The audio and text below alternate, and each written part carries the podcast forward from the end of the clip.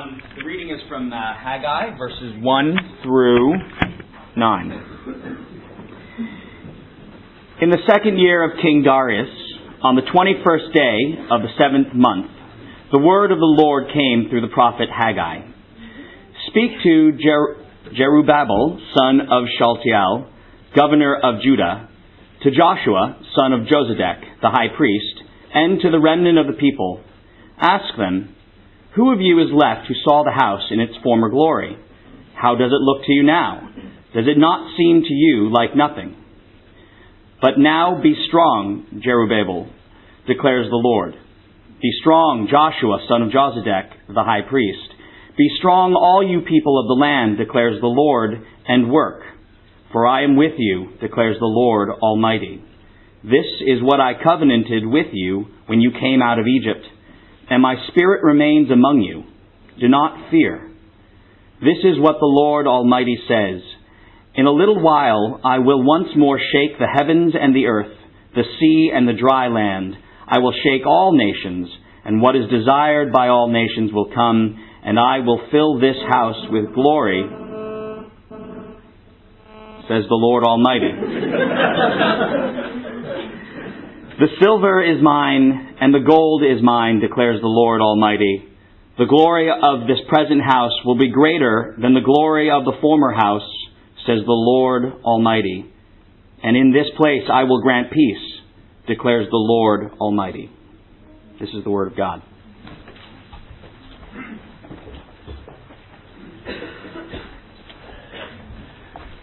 Thanks so much for reading for us. Let's bow our heads and pray, shall we? And ask for the Lord's help. Our loving Heavenly Father, we thank you for the privilege that we have of gathering together. Thank you for the freedom we have in our land to do it. Thank you for the joy of being amongst brothers and sisters in Christ. Thank you for time together and time in your word. We pray that you would speak to us now, that you'd help us to listen well, and that you'd help us to respond in a way that's appropriate to what your word says. And we ask it for Jesus' sake. Amen.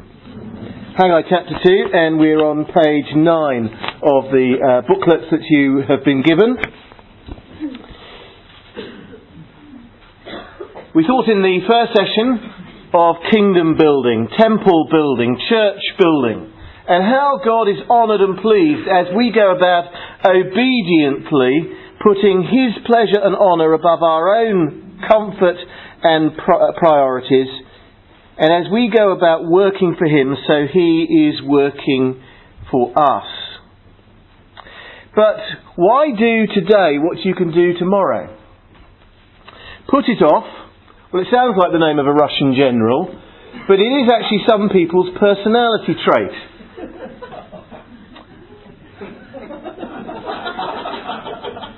Well, for those who've just got it, well done. Now, some people embody, don't they, kind of a Spanish manana. In ch- children's Mr. Men's books, they'd be Mr. Procrastinate. And that certainly was the situation we found there at the beginning of Haggai chapter 1. The people had stopped working. But now by the end of the chapter, they are back at work. The temple is being built. And in this session, we're going to think particularly about what will encourage us to stick at the task so that we don't put it off so that we don't procrastinate, so that we're not manana, that we actually do today what God has called us to do. And the chapter opens with a discouraging comparison. So the building work has started, the JCBs are on site, the surveyors have got their hard hats and yellow bibs on, the architects are looking over the plans. And then verse 1, three and a half weeks into phase 2 of the project, so on the 21st day of the seventh month, Haggai speaks again. Speak to Zerubbabel, son of Shealtiel, governor of Judah, and to Joshua, son of Jehozadak, the high priest, and to the remnant of the people. I've been practicing that all week. and three questions Haggai is to ask the people. Who of you is left who saw this house in its former glory? First, identify all those who can remember the first temple that was built by King Solomon. You can read all about the building of that first temple in 1 Kings and chapters 5 through 8. A brilliant temple that Solomon built, that Nebuchadnezzar had reduced to rubble, with barely one stone on another. But Haggai is now to find out who can remember that first temple. Well, the exile had lasted 70 years. So anyone over what? Mid to late 70s is likely to remember the temple that, uh, that Solomon built. There are people in the commentators, I think they're just being ageist, who said there would be very few. But actually, I reckon there would be a considerable number. Indeed, Ezra chapter 4 tells us that when the foundations were laid for the second temple, the grey tops, the oldies, which you don't have any of uh, here. I thought it was lovely the way Andre spoke of himself as an elder, when he said clearly a younger. he may be an elder younger. And then over coffee, it was a great joy. I had a great fun. Uh, Simon Hallett, who I knew from 20 years ago, and he is an elder elder. Yeah, he's genu- he is, he's, that's right, Simon, isn't it, bro? An elder elder. The only one of, uh, is you the oldest person here, Simon? Yeah. No, I think I am. I think I might be older than you. There are people who there were there were people who were in the commentators saying there wouldn't be many, but Ezra tells us that there were people who could remember the first temple built by Solomon. And in fact, my experience is that very older people can remember what happened a long time ago better than they can remember what happened that morning. And when Joe's, that's my wife, when her dad celebrated his 90th birthday, he threw a party. And at his party, uh, he decided to make a speech after we'd had lunch together. And he'd been a farmer all his life, and so he began by telling us how he remembered when he was four the first diesel engine tractor arriving on his farm. And he started to describe this tractor in meticulous detail. Joe and I looked at each other and thought, if we go through his life at this pace, we're going to be here for another 90 years. Fortunately, he didn't, because he could remember what had happened over 80 years ago. He just couldn't remember what he'd had for breakfast that morning. That's how it goes with uh, us older folk. So identify who can remember this former house. Second question, how does it look to you now?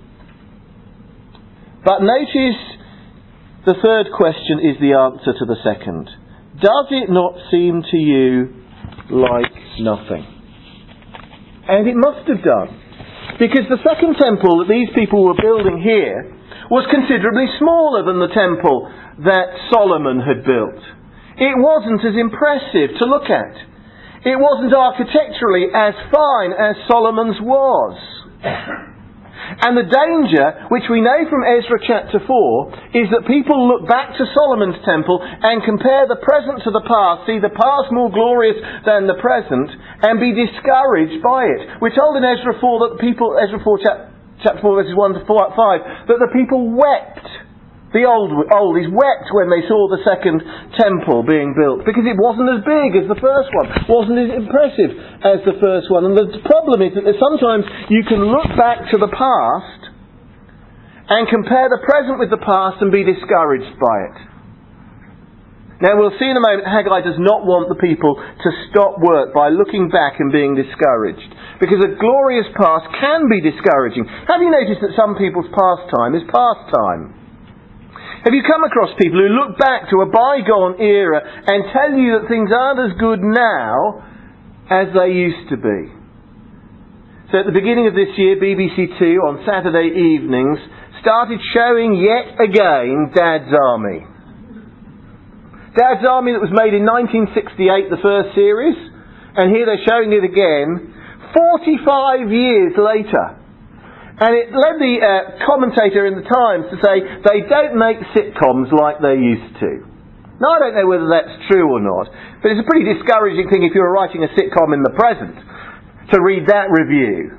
They don't make sitcoms like they used to. But people do that and can do that spiritually too. They look at a past generation and say, wasn't the past great? And the present doesn't look quite as good. I remember a few weeks ago preaching at a church in, in Kent. It was a huge barn of a place, must have seated 600, I suppose.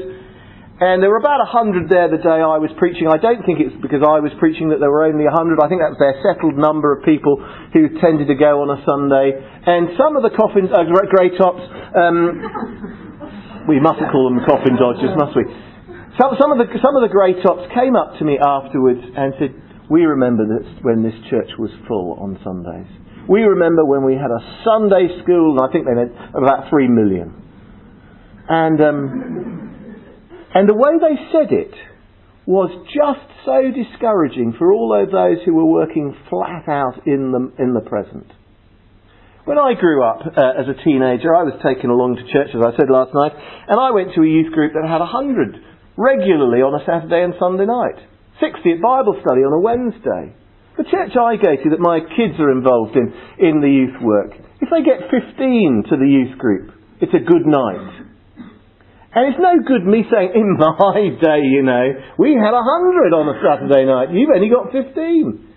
If I say that too often, it'll be very discouraging for the leaders who are working their socks off amongst our young people. A discouraging comparison. You can look back, and we who are a bit older, we must beware of looking back and making a comparison and allowing it to discourage. But it's not looking back that's wrong, it's what you look back to. And so you can see at the strengthening presence in verses 4 and 5. So verse 4, be, be strong, O Zerubbabel, declares the Lord. Be strong, O Joshua, son of Jehozadak, the high priest. Be strong, all of you of the land, declares the Lord, and work. And at the end of verse 5, do not fear. Be at work, don't be afraid. Be at work, don't be afraid. And why? What is going to motivate these people to stick at the task? Well, it's what we saw in the first session being repeated there in the middle. For I am with you, declares the Lord Almighty. I am with you. And this is what I covenanted. This is the binding agreement that I made with you when you came up out of Egypt. So when you came out of slavery in Egypt, Abraham's family, the 608,000 men over age 20, and plus the wives and the children, so a vast number come out of slavery in Egypt, and they come to Mount Sinai, and God says, I will be with you. And God makes a binding agreement to be with his people through the ups and downs, through the judgments of even the exile. I am with you. So yes, the judgment of the exile came, but Daniel and Shadrach, Meshach and Abednego would be able to testify in exile that God was with them. I am with you. God is with his people. Now, after they returned from exile, things were a lot less impressive than they had been, say, in Solomon's day, in the glory days of the Old Testament. Where in Solomon's day it looked superficially as if all the promises were being fulfilled. And things now? Well, when they returned from exile, Jerusalem lay in rubble. And in the book of Nehemiah, you read how after the building of the temple, they will rebuild a city wall. The temple is in ruins. There are enemies all around them in the land. They are ruled by a Persian king. Notice Zerubbabel is only a governor. So the promises of God, well, they hardly look as if they're being fulfilled. Yes, compare now with the past, and now looks pretty puny. Compare now with the past, and you might be tempted to think, God's not with us. God's not in it. But here, Haggai is reminding the people that however things look visually, however things look experientially, God has made an, an unbreakable promise, a binding agreement, a covenant to the people here. I am with you, and my spirit remains among you. It's not looking back that's wrong, it's what you look back to. And Haggai is calling the people to look back to the promise of God. And friends, well, we don't look back, do we, to being liberated from slavery in Egypt. We look back to what that was but a shadow of in the Old Testament. We look back to the fulfillment of it in the New Testament. How Jesus has come and has liberated us not from slavery in Egypt, but from slavery to sin. And as he does that, has he, as we saw earlier, not made a binding agreement with us? I am with you, and my spirit is among you. The two being the same reality. I am with you, my spirit is among you. And Jesus has made that as an unbreakable, binding contract with us to strengthen us for the work that He has called us to do. A strengthening presence. Let me ask you whether you believe that Jesus is with us in the work of temple building. Let me ask you whether you believe that the Spirit is amongst us. Now, intellectually, you're all nodding your heads. Not physically nodding your heads, many of you, but there you go. But intellectually, you're nodding your heads because you know that that's the theologically the right answer. But let me ask you as you go about temple building, as you're thinking about that list of people to invite for those dinners, let me ask you whether you actually do believe in your heart that God is so committed to the project that He's on about that He is with you and empowering you. It's a wonderful thing. Of myself, I am pretty lousy at evangelism. I need all the help I can get. When I uh, worked in London, I remember one Wednesday afternoon going for my haircut. You know how it is when you get, have your hair cut. The hairdresser engages you in conversation. Hairdressers are one step better than dentists. Dentists engage you in conversation while they've got both their hands in your mouth and you've got no hope of answering them. I don't know how they teach that at dental school. Hairdressers also engage you with conversation. This girl must have been about 22, I suppose, and she was clipping away at my hair and she said, Are you not working today? I said, Oh, I work flexi time. It was an opportunity actually to say something about what I did to her, but I bottled it. She said, Where do you work? Second opportunity. I said, I work in a little road uh, just off the A10, just off Bishopsgate. It was true. she said, What do you do? Third opportunity. I said, Oh, I actually, I teach um, students and young professionals mainly. Third opportunity. What do you teach them? it is at this moment that I recognise that this is an evangelistic opportunity. and at this moment I pray an SUS prayer. Do you pray those? Send up a Swifty. And I, and I said, Lord God, you have promised to be with me. You've promised to empower me. Will you help me now to do the work that I ought to do? And so I just said to her, look, let me come clean. The Church of England pays people like me to explain to people like you why you should become a Christian. She said, are you any good at it?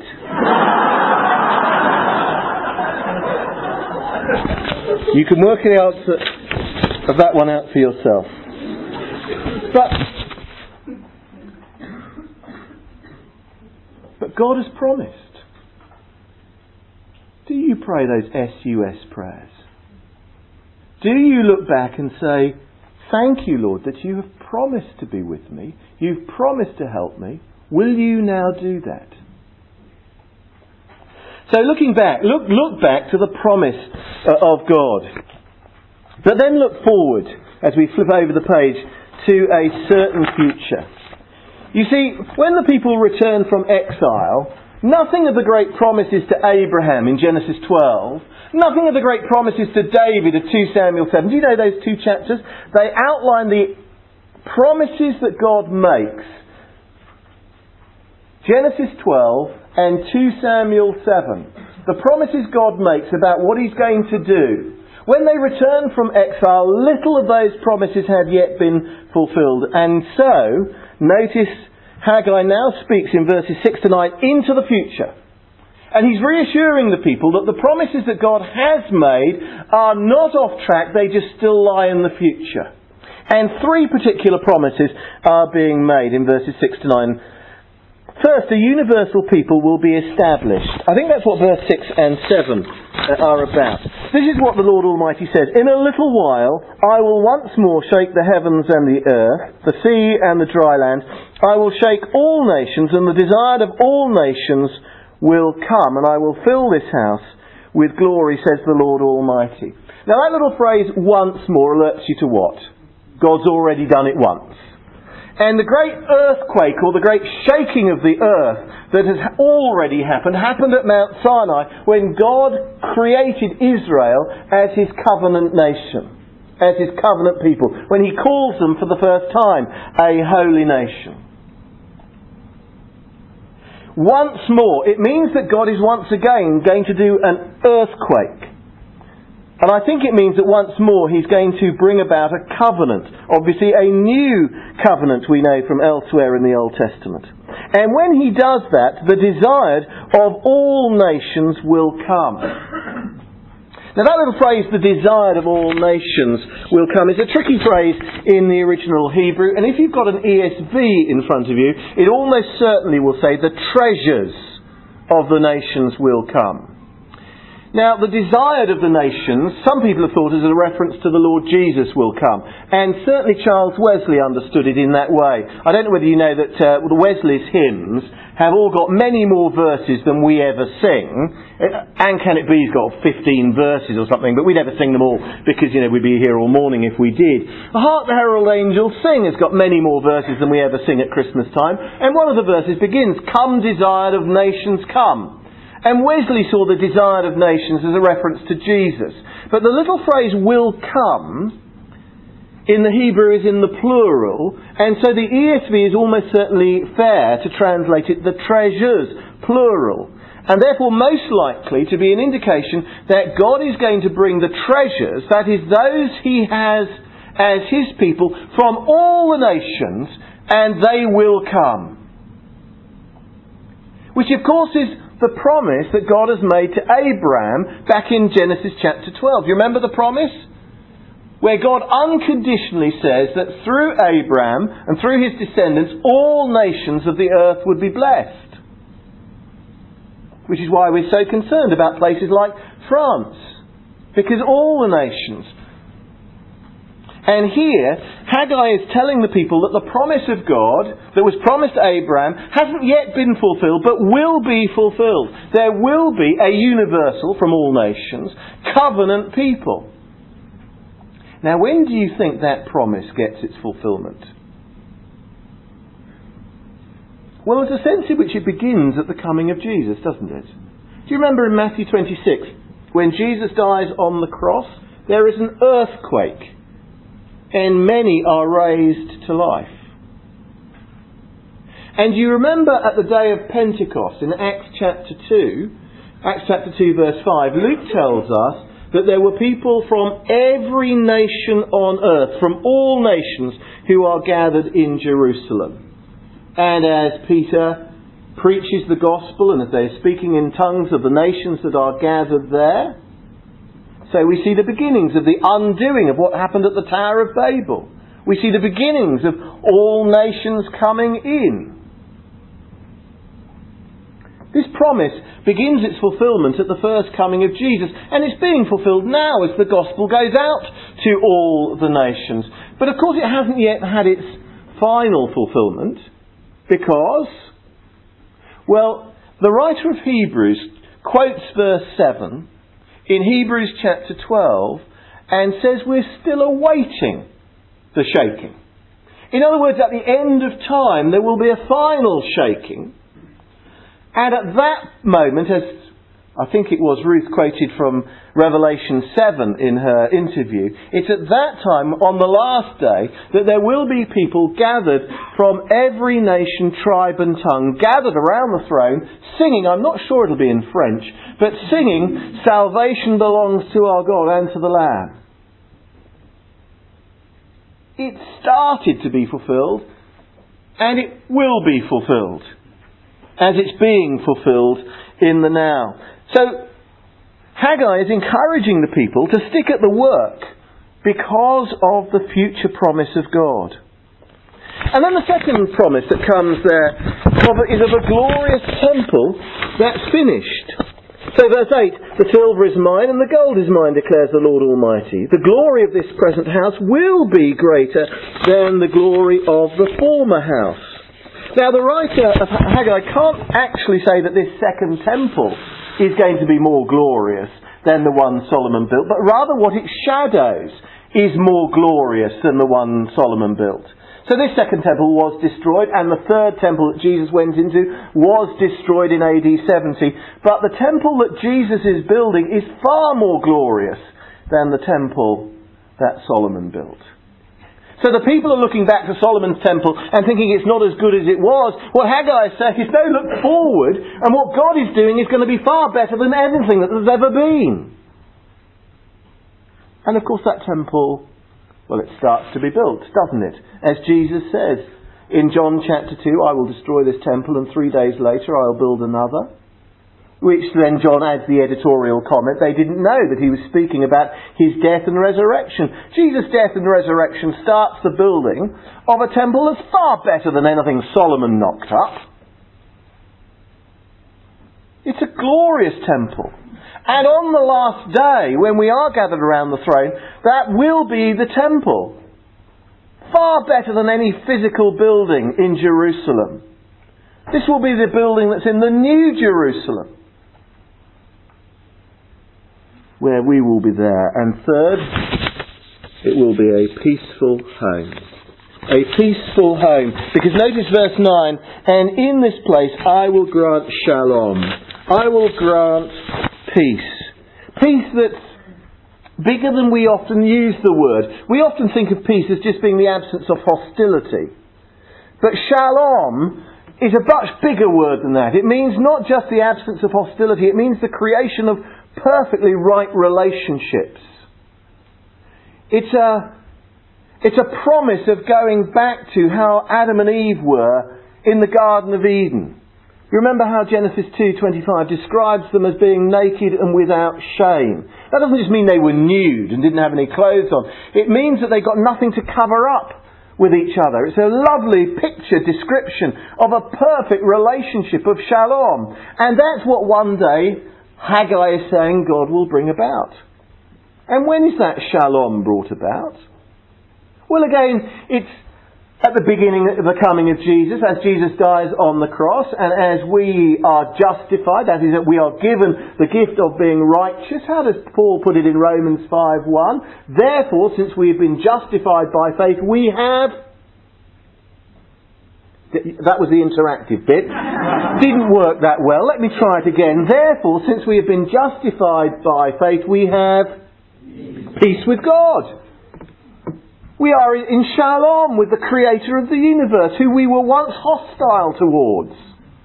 We are now at peace with him. And we enjoy some measure of peace amongst us, don't we? We're meant to. But your church is not perfectly at peace just yet. Yeah, what I've experienced seems to be lovely, and you all seem to be lovely uh, people, and I haven't seen many people storming out with tantrums, and uh, I haven't seen any fights yet. I haven't seen any of you hitting each other. You seem to be enjoying a measure of peace, but would you be prepared to accept that you are not totally yet at shalom with one another? Are there any kind of petty niggles that go on in your church? Oh, come on. Are there any petty niggles? Uh, are, are, are, is there ever any evidence that you are not perfectly at shalom? Are you still covering up who you are before each other and pretending you're someone that you're not?